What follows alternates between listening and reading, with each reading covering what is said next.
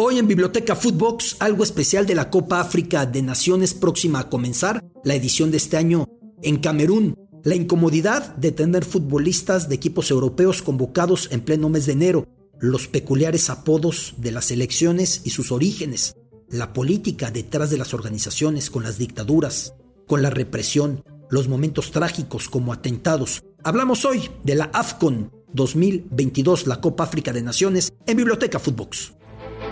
Esto es Biblioteca Footbox, un podcast con Alberto Lati, exclusivo de Footbox.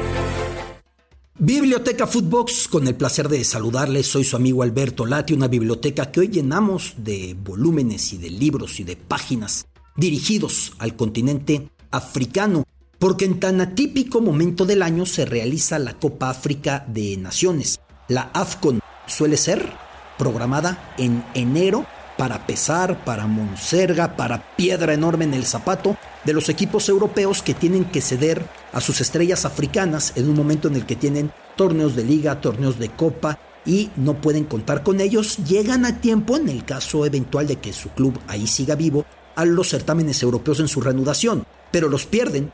Si llega la selección pertinente hasta la final, pues un lapso de hasta cinco semanas considerando el tiempo eh, previo que requieren los jugadores para integrarse, para concentrarse con su selección. Y si esto añadimos la pandemia, y si esto añadimos Omicron, pues entonces es un problema supremo para los clubes europeos. Algunos como el Arsenal tienen hasta cuatro convocados, lo mismo el Aston Villa tiene varios. Pensando en estrellas, Camerún que tiene a Chupo Moting eh, del FC Bayern de la Bundesliga.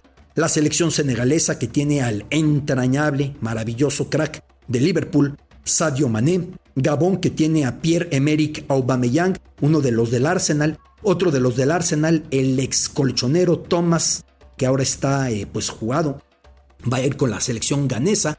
Marruecos, que en su ataque tiene dos ofensivos del Sevilla, Einesri y Munir el Haddadi. Egipto, que ha convocado a su gran capitán y máximo estandarte Mo Salah de Liverpool.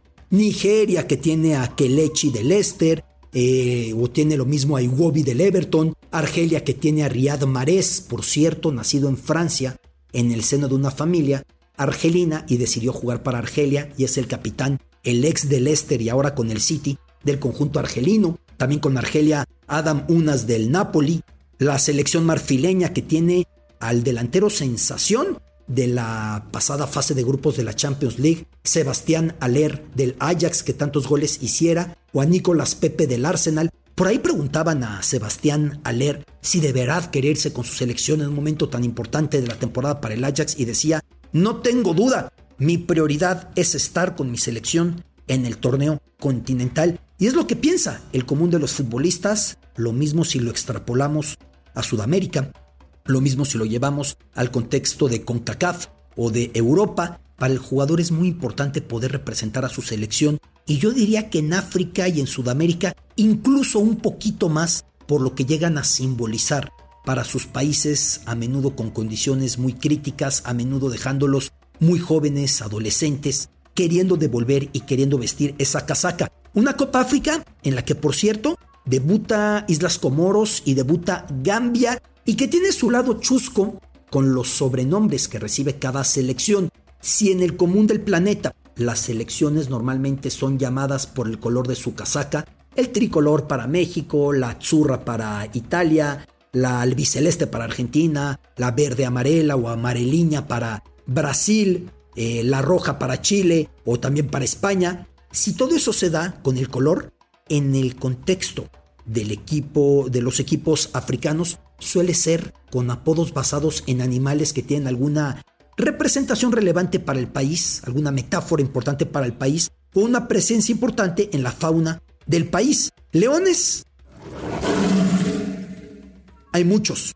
Están los leones indomables con el anfitrión Camerún, están los leones de Teranga con Senegal, están los leones del Atlas con Marruecos, águilas también hay varias, las de Mali, las águilas de Cartago con Túnez, las superáguilas con Nigeria, por ahí aparecen los potros con Burkina Faso, los tiburones azules con Cabo Verde, los guerreros o warriors con Zimbabue, eh, por ahí están también las estrellas negras de Ghana, lo de Black Stars con una profunda representación y un valor histórico muy especial por el patriarca de la nación ganesa, Juan Nkrumah, con lo que deseaba del panafricanismo, de la unión de toda África contra el yugo del colonialismo europeo que terminara, y ahí es cuando termina, y para los ganeses ese concepto de las estrellas negras es muy importante y por eso la selección ganesa lleva ese nombre. Por cierto, Juan Nkrumah, ya le dedicaremos un podcast aquí en Biblioteca Footbox muy relevante, muy relevante en su vida y él mismo para el fútbol y para que existiera la Copa África. Y seguimos con Gabón y sus panteras, y seguimos con Egipto que no toma un animal, sino su historia, y son los faraones.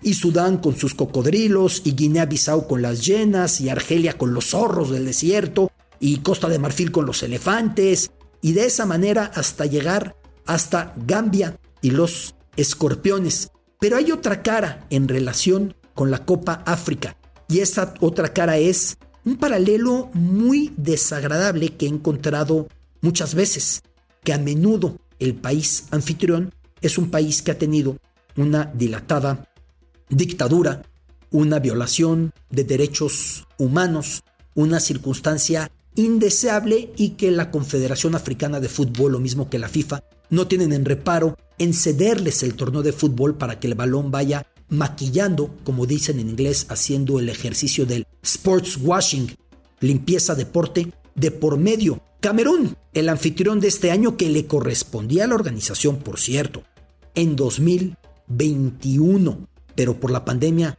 fue pospuesto aquel certamen, recordando si en 2020 había Eurocopa de Naciones y Copa América de Conmebol y se pasaron a 2021, la Copa Africana de Naciones correspondiente a inicios de 2021 pasó a 2022. Camerún tiene un mandatario por demás dilatado en su gobierno, de hecho es el segundo mandatario con más tiempo en el cargo hoy por hoy en el continente africano. Me refiero a Paul Villa. Paul Villa que lleva en el gobierno una cantidad de años muy, pero muy importante desde 1975. Este mandatario próximo a los 90 años, desde 1975, manda como quiere y lo que quiere en Camerún. Recientemente fue sede Guinea Ecuatorial, que tiene a otro dueño de su gobierno, no presidente, muy dilatado, Teodoro Obiang, desde 1979 o en 2010 cuando recibió Angola el torneo gobernada por José Eduardo Santos desde 1979, una edición, esa de 2010, que tuvo un momento muy tenso por la torpeza, por la imprudencia del mandatario angoleño. Se decidió colocar partidos en la separatista región angoleña de Cabinda, una región con afanes separatistas, pero que además, si usted ve el mapa, se va a sorprender por un punto que Cabinda es un enclave. ¿A qué me refiero con la palabra enclave?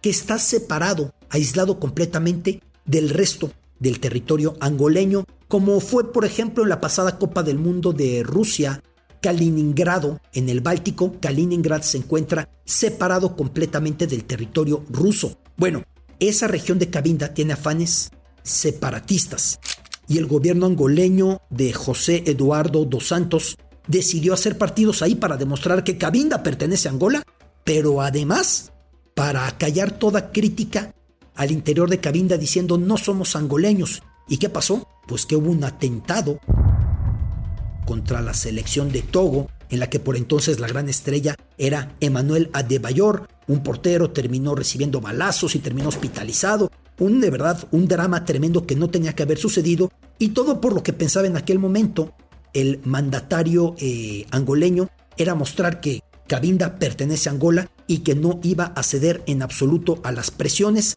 de dejar de reivindicar esa pertenencia de ese enclave de Cabinda en aquella eh, Copa Africana de Naciones. Una Copa Africana que por ahí tendremos que reparar que en 1996 también fue aprovechada por el recién electo y recién liberado Nelson Mandela para hermanar a la Sudáfrica posterior al régimen segregacionista racista del apartheid. Si un año antes tuvo el Mundial de Rugby la selección sudafricana, los Springboks, se coronaron, un episodio inmortalizado por la película Invictus que se basa en el libro de John Carlin.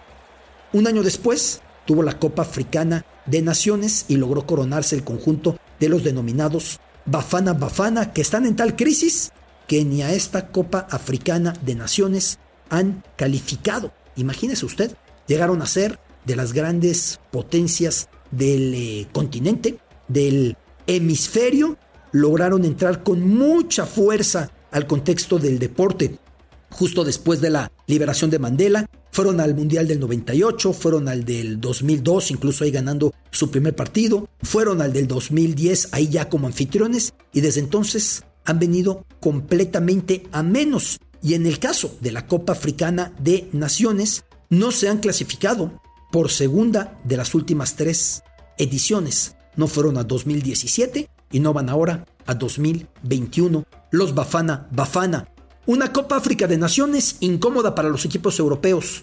Una Copa África de Naciones peligrosa en sentido de contagios de Omicron, la nueva variante del COVID-19, y además del bajo índice de vacunación que impera en buena parte del continente africano.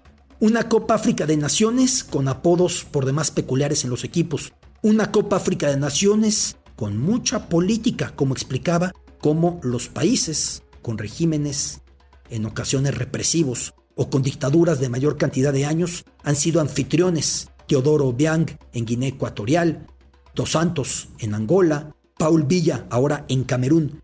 Pero más allá de todo eso, una Copa África de Naciones, que si usted tiene oportunidad, le recomiendo seguirla, porque es un fútbol vertical, dinámico, muy atractivo, que seguramente disfrutará de más historias del fútbol africano. Estaremos hablando aquí en Biblioteca Footbox en los próximos días con motivo de esta AFCON 2022, la Copa África de Naciones con la que abre el ejercicio a nivel de selecciones en el mundo en este año mundialista, en este año de Copa del Mundo en Qatar. Con un gran abrazo me despido. Soy su amigo Alberto Lati. Esto es Biblioteca Footbox, un podcast con Alberto Lati, exclusivo de Footbox.